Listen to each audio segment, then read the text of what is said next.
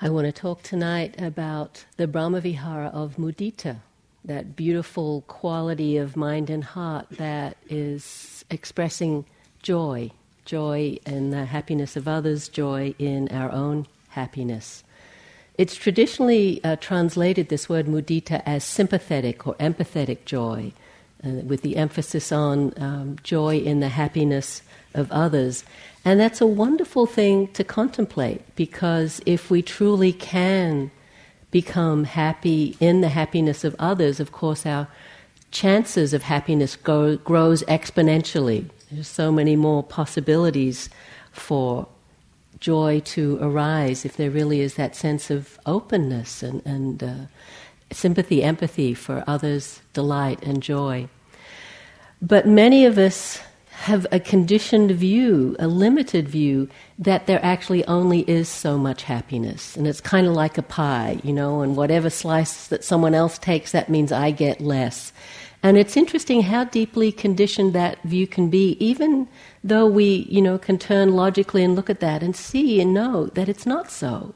You know, there's no slices of happiness that get divided up and more for you means less for me. But it's so interesting to practice with this and, and see how that actually limits our capacity for happiness. So, to do this practice formally, as James taught you the other day, we take someone that we know that we care about who is happy, who's already happy, and actually spend that time of practice wishing them even more happiness. We wish that their happiness and good fortune continue. May it increase and never wane. And we just say those phrases or some variation of that over and over again. And it can seem like a kind of redundant practice, you know, wishing someone who's happy to be more happy. But it's actually a very challenging practice, as I'm sure you got to experience. And its power is in obviously increasing our potential for happiness, but also in transforming or exposing a subtle sense of envy or limitation that we might have, and transforming that into true wishes for happiness and well being in that other person, and obviously for ourselves then. And through that transformation, through that purification that can happen, it can actually become a really delightful practice. Hopefully, you got a little bit of a taste of that over these days. I remember when I practiced mudita intensively, I did a number of days of just doing that as a practice and found myself at times getting kind of giddier and giddier with the, the sense of uplift and delight and almost wanting to skip through the meditation hall or the meditation center, which is not a common experience to have around a meditation center. So I had to kind of damp it down a little, but just that sense of uh, enjoyment and delight and, and uh, uplift that came. So, really, it can be quite wonderful. And of course, as we open to this as a practice, and it's not something, of course, that we only know from a practice, it's something that happens quite spontaneously, but it is powerful to actually um, cultivate it in a conscious way. We see that there are so many opportunities for mudita, for spontaneous mudita and it's just a, a, a, you know there's an, uh, uh, a, door that gets opened that can really fill our hearts, our lives with a lot of delight. One of the best kinds of mudita, as I said, the traditional is um, mudita happiness for someone in someone else's happiness. I actually think the best kind is shared mudita, where we're actually sharing in a happiness. And I, I, some of you I'll give you some news that some of you may know about and, and be happy about. And for me, it's actually the best kind uh, of the shared happiness. Some of you may know that Spirit Rock, for a number of years now, has been going through a very um, uh, complicated and challenging process of getting a master plan amendment for our new development here at Spirit Rock. It's taken many years, many meetings, countless pages of documents that have been prepared and yesterday we had our final, what turned out to be our final um, uh, submission in front of the Board of Supervisors of Marin, and it passed unanimously and quickly.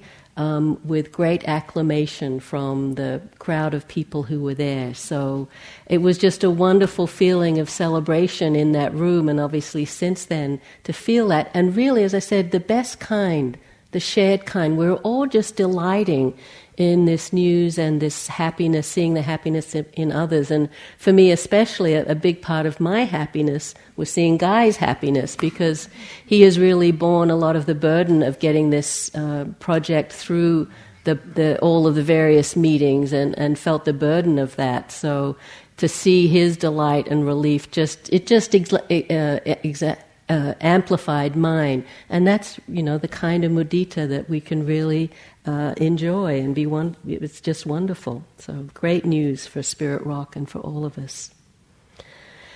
And then there's you know the simpler kinds of joy that just happen you know so often in our experiences.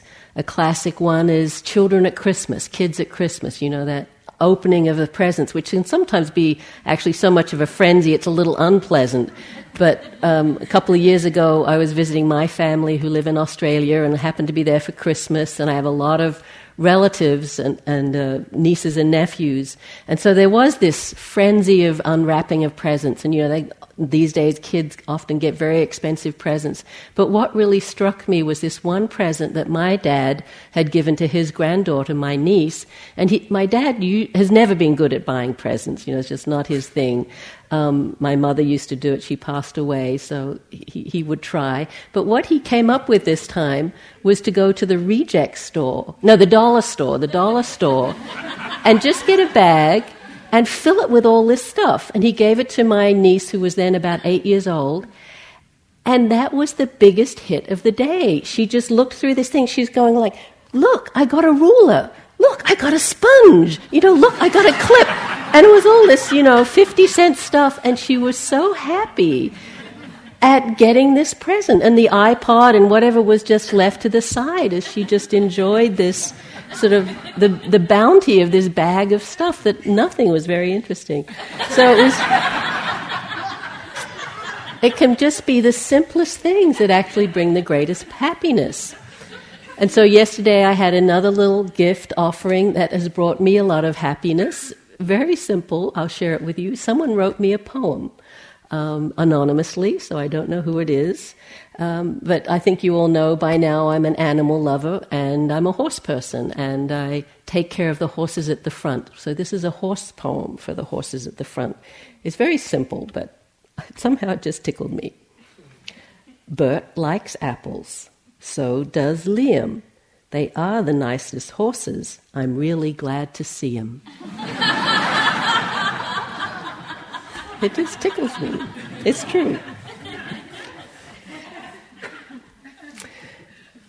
So, all of these opportunities, and if, we're, if our eyes and hearts are open, they're just magnified because we're surrounded by these possibilities for joy and happiness to really develop this quality, we of course need to be open to what makes others happy, not necessarily just what makes us happy. Again, in Australia, visiting my family, another niece who's older, probably 19 or 20 at this time, was telling me, you know, we're staying with her and her family, that she was planning on going out that night at 11 p.m. Now, for me, that's a form of hell, you know, to actually go out most nights, no matter what the time. But 11 p.m., but it's like, may you be happy. You know, I'm going to bed, but may you be happy. You just have to have to open to that. And a, a cartoon that someone gave me that also tickled me. So it's a, a scene of a little family ice fishing. And so there's icicles around. It's a sort of snowy, icy wasteland. They're all bundled up. You can't even see their faces. They're so bundled up. The father's sitting on a box and he's got this fishing rod. And these two, you can tell they're kids, but you can't see, you know, who they are or what gender or anything. And it's obvious the dad who's saying, it says, the caption is, it doesn't get any better than this, said dad. The kids who were hearing this for the first time were too stunned to reply.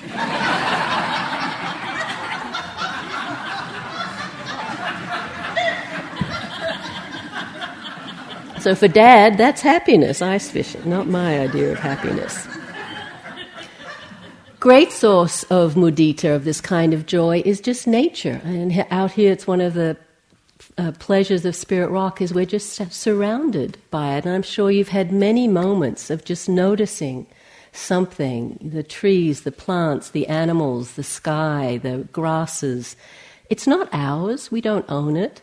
We're not having to be, you know, there's no sense of being selfish, taking possession. So there's just this real openness that we can uh, experience that's a true source of joy, this kind of mudita. And I just read a, a New York Times article. It always get ends up back to animals. This guy has just written a book called "The Exultant Ark," a, a pictorial t- pictorial tour of animal pleasure. And this guy's an animal behaviorist, but he's on he's on my wavelength. I mean, he basically really feels that animals have feelings, which I mean, they do, there's no question. Uh, scientists don't like to honor that. So he's just compiled this whole um, book, a lot of photographs of animals that are obviously enjoying what they're doing. And you feel such delight when you see those photographs.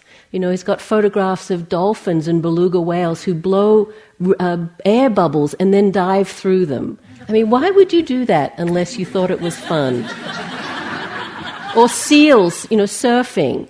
Those monkeys, I forget what they're called in Japan, in the snow who go and sit in the hot springs. You see those photos and they're kind of hanging out the edge of the hot springs. Uh-huh. you know, the classic ones of lambs gambling and kittens playing. And, you know, you, you experience their joy, and it's joyful. We just open up. There's delight in that. It's a beautiful form of mudita. So, this access to joy, this quality of joy, is a really important part of our practice. It's a really important part of this terrain of the Brahma Viharas. It's actually said to be the most difficult of the Brahma Viharas, which is a little interesting because you know happiness. It seems like that would be that would be obvious, but it's it's because of the the tendency we can have to um, limit our capacity or to think there's not enough to go around. But as you look at this uh, terrain of the Brahmaviharas, you can really see how happiness is necessary to balance the compassion practice, to actually keep the heart open. It really is supported by also experiencing joy. If it was just suffering and just compassion, you know, we can get wearied by that. It can be worn down. So, really necessary to bring the joy in, and even to bring the joy into compassionate action, to see the beauty and the happiness in that. Of course, as we really uh, contemplate and deepen this capacity, it highlights the qualities of metta, of seeing the good in others, delighting in their happiness. So, it emphasizes that aspect of the metta. And it brings a warmth to the equanimity that can sometimes be, you know, it's definitely a cool uh, quality. There's a, a coolness and a balance to it. The mudita really brings warmth to that. So, really, very uh, helpful. So, I said in practicing mudita, it is done traditionally for others and translated as sympathetic or empathetic joy. And it's a really helpful practice to do in that way, to actually expand that capacity for joy by consciously opening to and appreciating what's going well for others and working with the tendency to limitation or contraction. I'll talk a little bit more about that later. But we really think it's important to also celebrate our own capacity for joy, the blessings in our life, the happiness there is, and really it takes a form of gratitude then to really appreciate everything that we have. But if you really look at the Buddhist path, the aim of this practice, it is for the ending of suffering. That's what the Buddha taught, and, and all of these practices are about. Well, one very simple definition of the ending of suffering is happiness. So it's not a bypath, it really is central to what we're practicing here and what these teachings are all about. But we can only deepen this quality of happiness and joy if we really understand it, if we know what it is that actually makes us happy. And I've said to a number of people that I uh, encourage a contemplation or reflection on all of the metta phrases. You know, what does it mean to be safe? To actually spend some time sitting with that. What does it mean to be happy? What is happiness for you? And health and ease. But in this particular case, what is happiness? What do we mean by happiness? And what, what are the limitations to that sense of happiness or well being? What, what blocks that for us? And we can do that contemplation in a moment, right now, over this period of retreat and practice, or in the larger picture in our lives. It's a really helpful and important contemplation. What is this access to happiness? What is happiness? All of you, I think, have been on some form of retreat or done some practice before, so you've heard the basic teachings of Buddhism, and you'll know that there's an emphasis on the Four Noble Truths. And, the fir- uh, uh and it can seem from that teaching that Buddhism is a lot about suffering. And I always cringe a little when I hear on the radio or you know someone being interviewed who obviously doesn't know much about Buddhism, and they translate the first noble truth as something like well, the Buddha said, life is suffering. You know, life is all suffering. This is not true. The Buddha did not say that, but he did say there is suffering. So, there is a there's a truth of suffering that suffering is uh, an aspect of being alive. Some form of suffering will be our experience sooner or later. That is what he said, not that everything is suffering. But we can get this idea that if we're serious practitioners, it's all about suffering. You know, we have to focus on suffering. You know, we should be suffering. If we're a good Buddhist, we're suffering because, you know, that's what it's all about. And that any kind of joy or happiness we experience is just a distraction. It's fleeting. We shouldn't get attached. You know, don't pay attention to that. Come back to the suffering. You know, where's the suffering? That's, that's where it's all at. Again, a misunderstanding of what the teachings are about. The teachings are about happiness, they're about the end of suffering. And qualities like happiness and joy and rapture are actually central to the Buddha's teachings and to these practices. The deep development of qualities like happiness, joy, and rapture, very important. And that the Buddha never talked about suffering without talking about the end of suffering. This is so clear. He was actually called the happy one, a radiant one, and people often commented on the, his community of monks and nuns talking about how happy and contented they seemed from their practice. And he would just nod and smile and say, Yes, that's the goal of this practice, is this kind of happiness. So I actually like this reframing of the Four Noble Truths that I've heard, where the first noble truth is actually there is happiness. Second noble truth, there's a cause of happiness, which is non grasping, acceptance, connectedness, eh, contentment. It's possible to abide in happiness, third noble truth, and there's a path to happiness, the Eightfold Path, just as, as uh, relevant and true as the other framing. So, to actually cultivate this practice of happiness, we need to know what happiness is. Because the more we use it, or in our culture, it can seem kind of trite, trivial, this word happiness. It gets used so often. But what the Buddha is pointing to, what these practices are pointing to, is actually something more profound than our common or superficial understanding of the word. The Pali term that's often used to translate this term, happiness, is sukha, opposite of dukkha, sukha. And Steve Armstrong translates it or defines it as the happy contentment of mind and body. I like that translation. It's actually quite a subtle feeling but it's very profound and actually can be quite life transforming when we first truly experience the kind of happiness that these practices and the Buddha was talking to. A, a, happiness that's not dependent on conditions, that's not dependent on who we are or what we look like or what we have, but just out of an inner sense of well being, contentment, and joy.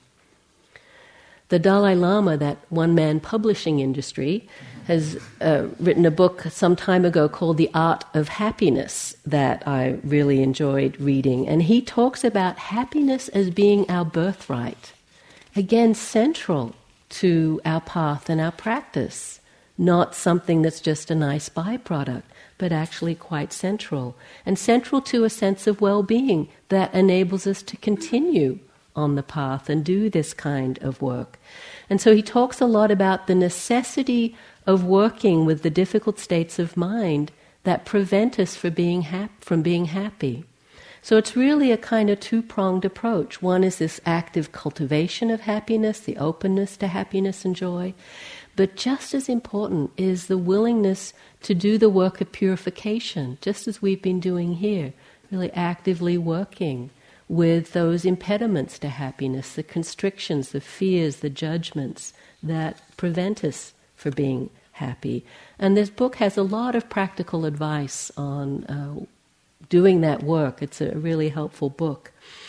It was actually co-written. Uh, you know, it's basically a, a, man, a psychotherapist, who interviewed the Dalai Lama over a period of time and and uh, constructed the book out of that. And this man, this therapist, talks about his own training as a therapist and how it was all about reducing neuroses and kind of getting people back to quote normal, but no instruction on actually encouraging happiness in in bringing delight and well-being. It was just you know basically people are pretty screwed up. The best we can do is hope to get them back to some middle ground.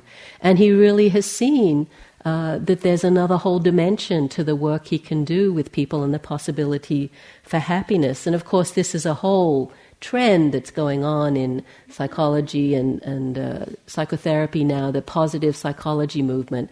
A great uh, advance, as far as I'm concerned, and I'm sure most people, that it is possible to actively cultivate these qualities, these beautiful qualities of heart and mind. But if we're going to cultivate it, we need to know what it is. What is happiness, as I keep saying? And to see that it's not about getting a new car or a new computer or holiday or whatever experience, internal or external, you thought might be it. It's not to deny the happiness of those kinds of experiences. There can be some real joy and delight in that. But we know as practitioners that that's just temporary. Whatever happiness is gained from that is fleeting, it will change. So we need to look a little deeper because that's an endless quest, if that's our source of happiness. I read a little while ago in the New York Times this top executive in some big company took a close look at his life. There was a whole article about the dissatisfaction that's rampant at you know the different levels of society, and uh, this this guy took a close look at his life and decided that he wasn't happy. This is a quote: "I wasn't getting the same rush from it that I, that I had in the past." Mr. Bowen recalled. "I loved the money, but at a certain moment." I bought the expensive car, the expensive watch, the more expensive house. And I realized I'm doing a job I'm not sure I, sure I want to do, so I can buy a more expensive watch. And it was just kind of that questioning where does it end? You know, if it's about getting stuff, well, there's always more stuff to get, but does it actually make you happy? It's a really good question to ask. There's a book that James uh, turned me on to that I know he uh, has influenced him, and he's friends with the people who, the guys who wrote it. Great book called "The Nine Choices of Extremely Happy People: How We Choose to Be Happy." And what they did was go around and go to all these different communities and just ask the people in the community, "Who's the happiest person you know?" And when num- the, the same name kept coming up, they'd go interview that person and find out what, what, what their secret was. Well, they found out that it wasn't accidental. They weren't born happy. It wasn't that they won the lottery. They actually made these conscious choices. So they refined it into these nine choices. But what I liked from that book is their definition of happiness. And I use it a lot. It's a great um, litmus test or pointing. So this is, this is their definition of happiness. Happiness is a profound, enduring feeling of contentment, capability, and centeredness. It's a rich sense of well being that comes from knowing that you can deal productively and creatively with all life offers, both the good and the bad. It's knowing your internal self and responding to your real needs rather than the demands of others. And it's a deep sense of engagement, living in the moment and enjoying life's bounty. It's a great description. And it's very Dharmic. It's really about being present. It's not about getting stuff, but being content with what you have and being engaged and alive in your life, really present. So I, I come back to that again and again as a kind of standard for happiness. And of course, you probably know that happiness is in at the moment. It's a very popular topic. We have Mr. Joy over here who's helped thousands of people become happier. A wonderful credit to James and his work. And there's many other ways in which this movement is just uh, becoming alive. And there's a reason for that. It's because there's so much unhappiness. There's so much discontent in this culture, this society. So much a sense of unfulfillment, of people having ideas of what life should be like and realizing that they're not finding what it is they thought they should find. Having achieved everything they were told they should achieved or gotten everything they thought they should get, and it doesn't do it in some deep way for them. They're still unhappy. And of course, there were those studies that have been done about what they called the happiness set point, where they've looked at people that had either extreme good luck or extreme bad luck. And extreme good luck for this study was winning the lottery. Well, I don't know, that's not my definition some horror stories about winning people who won the lottery, or having a terrible accident or some illness. And what they found is, yes, there was an initial impact. There was an initial impact of these experiences of either joy or happiness, you know, sense of excitement or despair or unhappiness for the difficult stuff. But after six months or so, these people all came back to pretty much where they were before whatever it was happened. And it was really interesting to see. It wasn't like this would do it. That the lottery or whatever it was that happened would make them happy, or the challenge, the illness, the disability would make them unhappy. They had this set point.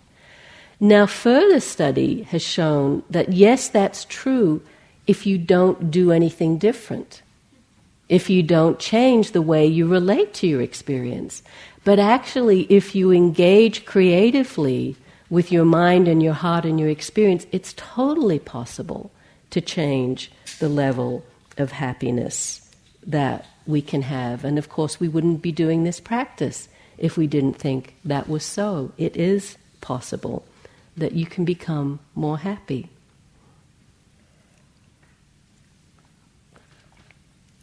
there's, as I said, a lot of research about this. So another study I read about, and there's lots of these. It's like which, where is the happiest place? Who are the happiest people? And this is the Happy Planet Index that was compiled by a British think tank, the New Economics Foundation.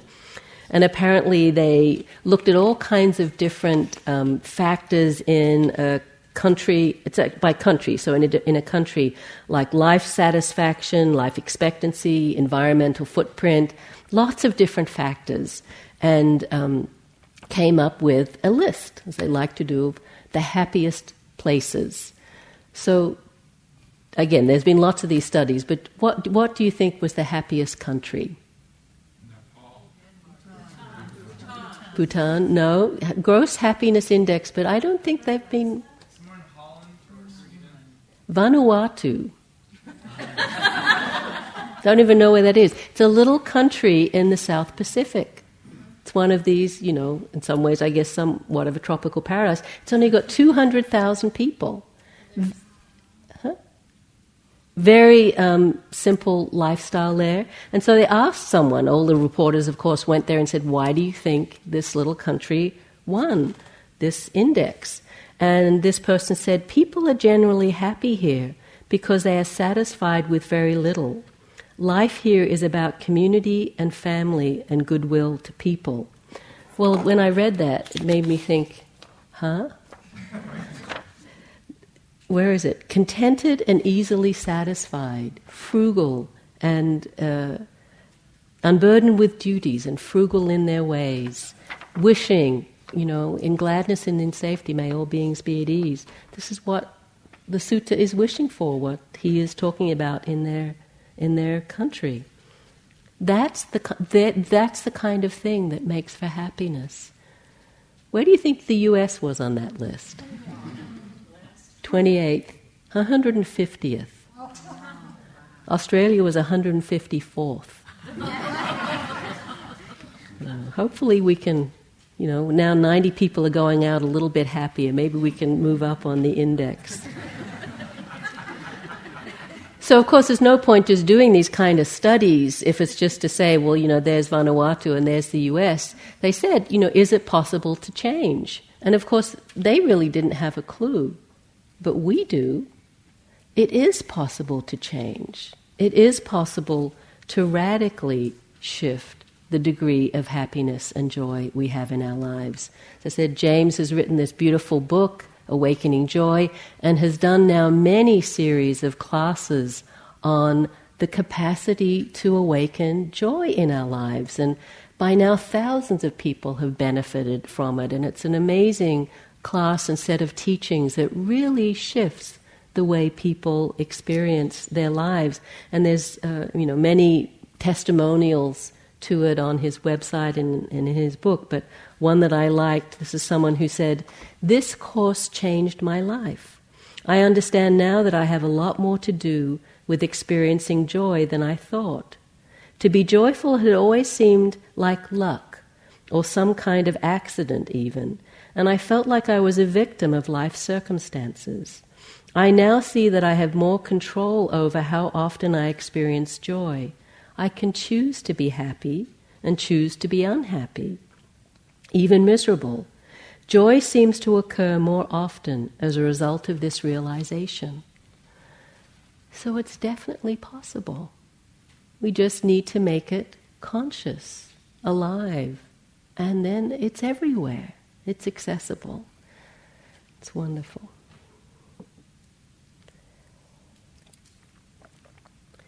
So, this Brahmavihara, like all of them, has the near and far enemy. The near enemy is exuberance, and the far enemy is envy or jealousy. And our willingness to work with those when they arise is part of what will allow this capacity for joy and happiness to actually deepen. It can be quite challenging. The near enemy, um, it's interesting that it's exuberance. Uh, maybe it didn't make much sense because that seems like a good thing, right? Exuberance. And, but, you know, there's qualities of exuberance that, of course, fine. But what I think this is really pointing to is some kind of uh, real uprush of energy that's combined with a lot of thinking, especially future thinking. Won't it be great if? I want to get more of. And there's a kind of toppling forward, a lifting up and a toppling forward into the future. And there's a lot of grasping in it, a lot of attachment to whatever's happening, to the joy that's being experienced. And, and there's a lot of ego investment. Usually there's a lot of, I want, isn't this great? I can have, it will be, you know, kind of thing. So there's a lot of fantasy and excitement in this. And it can get us into trouble because in that, you know, we're not staying grounded or connected. Again, the great example, my favorite 20th century philosopher, Calvin, uh, this is another one of the cartoon strips where he's got his little red, uh, um, what do you call it? Wagon. wagon. thank you. Little red wagon, and they're trudging off, and here's Calvin. My life could be a lot better than it is. I'm happy, but it's not like I'm ecstatic. And then they start to climb, pull the, sle- the wagon up this hill. Life is like topography, Hobbes. There are summits of happiness and success, and then they start to push so that they're uh, getting acceleration going down the hill. Flat stretches of boring routine going further down. Valleys of frustration and failure, and they're hurtling, you know, through the woods. But I'm dedicating myself to experiencing only peaks. I want my life to be one never ending ascension. Every minute of every day should bring me greater joy than the previous minute. I should always be saying my life is better than I ever imagined it would be, and it's only going to get better. And now they're hurtling off the cliff as often ha- as they're in the air. I'm just going to jump from peak to peak to whoops. and Calvin, uh, Hobbes, the voice of reason, at least with flat places, you don't have so far to go down. And, you know, so they're tumbling down through the air, and Calvin's still saying, only losers go down. For me, it's going, always going to be up, up, up. So that's exuberance. It's like thinking it can only get better, and this is great, and I want more. And we get into trouble with that. It's not sustainable. So we take that energy, because the energy itself is a great energy, and see if we can allow it to actually be balanced and, and integrated into the body, into the mind. So there's a sense of uh, the openness is still there, but we're actually present with what's true in the moment, not falling into that uh, sense of, you know, endless possibility that just gets us into trouble, but actually here with the happiness that's available right now that's the best kind of happiness, not this kind of tumbling into the future. The far enemy is envy or jealousy. And this is where this practice of mudita gets really sticky because it's really hard for us to admit that we have this quality. Yet I'd be surprised if there was any of you who didn't have a twinge of that as you did this practice when you think about someone who is got seems like they've got a lot and you're wishing them more, it's kind of like, hmm, you know, what's wrong with this picture? Um, so it, it comes up. It certainly did for me when I did it. So it's any time we, you know, begrudge someone something. We wish they didn't have it. We want it for ourselves. We, we don't think they should have so much. It's this sense of limitation. And it's really out of this belief that I spoke of earlier if they have it, it means I don't. Somehow it means less for me. This is a misbelief. And this sense of limitation or this sense of contraction around someone else's seeming abundance can actually often be based in an, in an illusion. We have a whole set of projections about someone else and begrudge them what we see as their happiness because we're not seeing the full picture of their life. I remember a, a, while ago, a guy and I were traveling to teach and got picked up by someone who was going to host us and taken to their home. And it was one of these beautiful homes, just the kind I like, you know, a lot of wood and open and light, very well decorated. These people seem to have, uh, you know, good jobs and just a good relationship. And I was, you know, really enjoying meeting them, but I could feel in me just this little twinge of, you know, why isn't my home as nice as this? Why don't I have, you know, this kind of, you know, refrigerator? I even forget what it is, you know. Just that sense of limitation and could feel that, you know, it, it felt uncomfortable. And as I got to know these people, very nice people, and heard the fullness of their life, you know, they, like everyone, had suffering. And just having a nice home doesn't do it. Yet my initial response was just seeing superficially what seemed so, you know, wonderful for them. But it's not, you know, for everyone. It's a, it's a life of joy and sorrow. And our tendency towards jealousy or limitation doesn't let us see that. So we're often acting out of some sense of illusion. And of course, these days, this, this uh, illusion about um, the happiness of fame and fortune. I mean, it's just getting to ridiculous proportions. The obsession with being famous. People will do anything these days. I mean, it's kind of scary. And of course, you don't, you don't have to scratch the surface very much to see how unhappy most of those people are who, who get or you know unhappy in some levels um, even if it's just being constantly barraged by paparazzi or whatever no privacy but this this lust in our society out of the envy of what they think these people have and envy is almost celebrated there's a there's a computer that's called the Envy. There's a nightclub. There's even a magazine called Envy. You know, oh, I want more of that. Let's you know buy Envy magazine. It's, and you know, sometimes we can feel ourselves being envious of something someone else has, even if we don't actually want that. You know, to really look at it, it's like if they have it, I want it, and then you, no, I don't. I don't want that. It's kind of scary. And again, the research showing that people grow accustomed to what they have, however much of it there is. Moreover, having a lot of things is not enough if other people have more. If other people have more, it doesn't become enough. And so, this sense of limitation and looking out there, there's always the happiness is out there in what we can get. Such distorted thinking. Another philosopher I sometimes appreciate. You might know Swami Beyondananda writes uh, in a magazine that I get. And this is a little piece called The Heart of the Matter is the Matter of the Heart. The heart of the matter is the matter of the heart. Everyone is equipped to attune to universal wisdom because everyone has been given a heart. And yet, the heart seems to be the last gift we open. The most undeveloped resource on the planet is the treasure inside our own treasured chest. Given all the craziness in the world, maybe if we invested in expanding our hearts, we'd have less need to shrink our heads. and less of a need to be so all consumed by consumerism. We have learned to spend so much energy pursuing happiness that we never stop to think what would happen if we actually caught it, or rather, if it caught us. With all this hot pursuit, we have left real happiness in the dust. It is sad indeed that we end up jealous that someone else's happiness might be bigger than our own.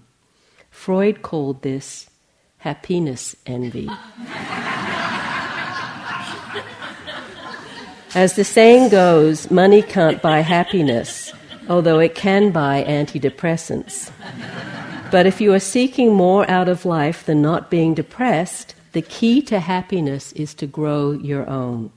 Every one of us should be asking, What good am I? What good can I add to the greater goodness? Maybe if we had greater goodness, we'd need fewer goods. So, this sense that happiness is an inequality, not about getting or having anything. But we need to really see or admit this belief, this sense of inner lack or limitation, if it's there, if it uh, manifests as envy or jealousy, or just this sense of contraction that we can have about the capacity for happiness. And of course, not to judge that. It is a, a, really common and deeply conditioned tendency, and our willing to see that and to work with it is the beginning of freeing ourselves from that as an obstacle to our suffering. And so turning towards it as we do in our practice, feeling the suffering nature of that. It is a contraction. You can literally feel the contraction that comes and recognizing that it's an obstacle to appreciating what we actually have if we're living from that place of deficiency, of not enoughness, or that I'll only be happy if I get what they have or what's out there. So we challenge those assumptions that I need this to be happy, that if they're happy, I'm not, I can't be happy, or there's only so much to go around. We really need to challenge that. And to see what is it that we truly need to be happy. This is such a profound question. What's enough? What are our true needs rather than just the desires that come and go? I've got a friend who um, has, I think, one of the most beautiful houses I've seen. Really delightful, very comfortable, large, spacious, well furnished. But it's a burden because it's so big. And she went on a vacation where she lived in this very simple cottage and came back and looked at the, this big house and said, What am I doing? You know, I spend all my life taking care of this house and the grounds, and I don't need that to be happy. So we really need to question what is, what is this uh, concept of true happiness for us, and to actively look for the places, the experiences that are there all around us for joy and happiness.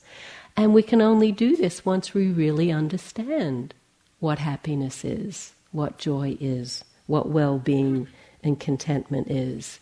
And it can be the simplest things. Again, from my family, a little while ago, my sister sent me a photograph that was of my the same niece who got the package of from the dollar store um, meditating and it made me so happy. She's a, she's a little older, maybe 10. Um, and what had happened is the Sunday paper in Australia had, with the, with the Sunday paper, sent every subscriber a DVD of yoga, doing yoga as a, as a health um, benefit to the whole population.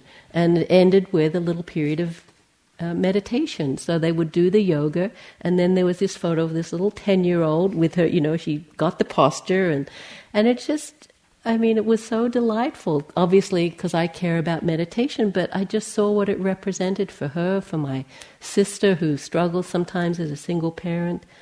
Just delightful, the simplest thing like that.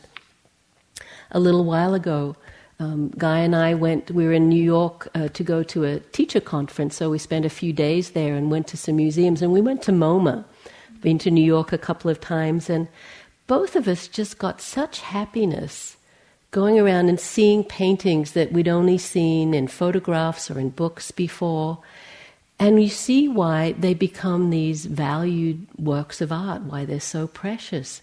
There's something moving, archetypal, that speaks to us in these works of art and to see them in person. Van Gogh's Starry Night. Um, one that I love, Rousseau's The Sleeping Gypsy. It just made me smile to see these pieces of art. One of my favorites was to go into this room they have where they have three big triptych, triptychs of um, Monet's water lilies. And you go and sit there and you'd like in this French garden with the, the rippling, shimmering colors. And of course, by now we're, we're kind of used to Monet's water lilies, you know. You can go into the MoMA store and buy a coffee cup or a mouse pad with, you know, Mo- Monet's water lilies on it. But I was listening to the audio and it describes a letter written by someone who, in the, you know, 18, 1800s, whenever he painted them, who saw them for the first time. And this person was just ecstatic at this vision of this this this uh, beauty, this life that was coming out of this painting. I mean, just to get a sense of what it'd be like to see that with fresh eyes. It was beautiful enough knowing it as well as we do. It's just such joy and beauty in in beauty in art. And of course, the internet is this constant source, you know, some waste of time, of course, but every now and then treasures that come across that just make you smile and great to share with people. You feel this little ripple as everyone watches a video or sees a photo. One of my favorites is Where the Hell is Matt? Do you know that one, the dancing guy? he, this guy who dances really badly, and he just made a thing of taking a video of himself dancing badly all over the world in all these different situations. And he did the first one; it was kind of a hit, but then he got the idea to do it again, and he'd start off on his own with you know Papuan, you know, natives and Korean guards and in the desert. And, but eventually he had all these people joining him. He arranged for people to come and join him. And as they join, there's just this upwelling of every time I see it, it makes me smile. There's just such a sense of delight in this people coming together and just dancing badly to in this video. You know, the free hugs video. You just it lights you up to, to, to see that and share that with others. So at any moment, happiness is possible, happiness can arise. And as you tune into your own happiness, to um, the happiness of others, the happiness of nature, just see the possibility. Having, I was going to say a quiet mind, that, that helps. A, a present mind is what really helps. We need to be present. I'm sure you've noticed being here for this week on retreat. Joy in the simplest things, a piece of fruit, the sun coming up over the ridge and drying out the morning fog, you know, a little breath of, of cool air on a hot summer day. If we're there, there's just so much joy. But it doesn't mean that we need to, you know, that we're just kind of in this bliss, blissniny kind of state of only looking for joy. Actually, deepening wisdom can really increase our capacity for happiness because we're in harmony with things the way they are. So, a true understanding of impermanence that all of these things I just described are impermanent. We can't hold on to them, can't hold on to a sunrise or a sunset. And so, a deep knowing of that, understanding of that, actually increases our ability to be present and really know happiness, be fully present. This is exemplified in this great teaching many of you know from Ajahn Chah about the glass. He said, Ajahn Chah is a uh, great forest, Thai, Thai forest meditation master. How can you have right understanding, he says? I can answer you simply by using this glass of water I am holding. It appears to us as clean and useful, something to drink from and keep for a long time. Right understanding is to see this as broken glass, as if it has already been shattered. Sooner or later it will be shattered. If you keep this understanding while you are using it, that all this, all it is, is a combination of elements which come together in this form and then break apart, then no matter what happens to this glass, you will have no problems. The body is like this glass. It is also going to break apart and die. You have to understand that. Yet when you do, it doesn't mean you should go out and kill yourself, just as you shouldn't take the glass and break it or throw it away. The glass is something to use until it falls apart in its own natural way. In the same way, the body is a vehicle to use until it goes its own way. Your task is to see what the natural way of things is this understanding can make you free in all the changing circumstances of the world. And there's a joy in that freedom because we're aligned with the way things are, the truth of things. So we get to see the power of intention, the power of presence. We're making choices all the time, all the time. Our old habits can lead us to making choices that tend to fear or contraction, a sense of limitation or worry or judgment. We can begin to make choices consciously out of this sense of presence, of aliveness, that actually lead to acceptance and happiness and contentment. This is the opportunity, the possibility that's here every moment, whatever's happening, that happiness is possible. Happiness can be here right now. And I want to finish with one of, gosh, I'm getting a little one note here. I realize it's another horse poem. it's called A Blessing by James Wright, that just speaks to this evanescent nature of happiness. Just off the highway to Rochester, Minnesota, twilight bound softly forth on the grass, and the eyes of these two Indian ponies darken with kindness. They have come gladly out of the willows to welcome my friend and me. We step over the barbed wire into the pasture where they had been grazing all day alone. They ripple tensely. They can barely contain their happiness that we have come. They bow shyly as wet swans. They love each other. There is no loneliness like theirs. At home once more, they begin munching the young tufts of spring grass in the darkness. I would like to hold the slenderer one in my arms, for she has walked over to me and nuzzled my left hand.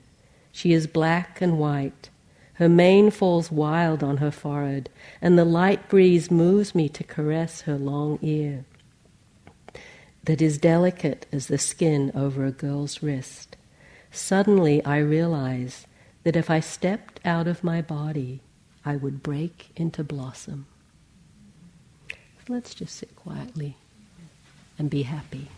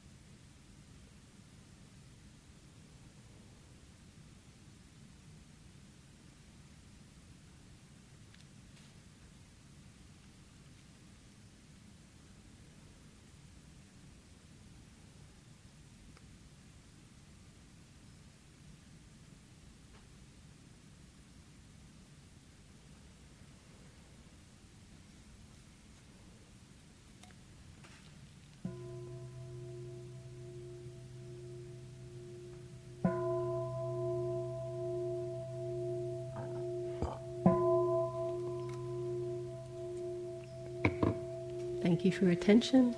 Half an hour for walking, and then we'll have our last sitting with chanting.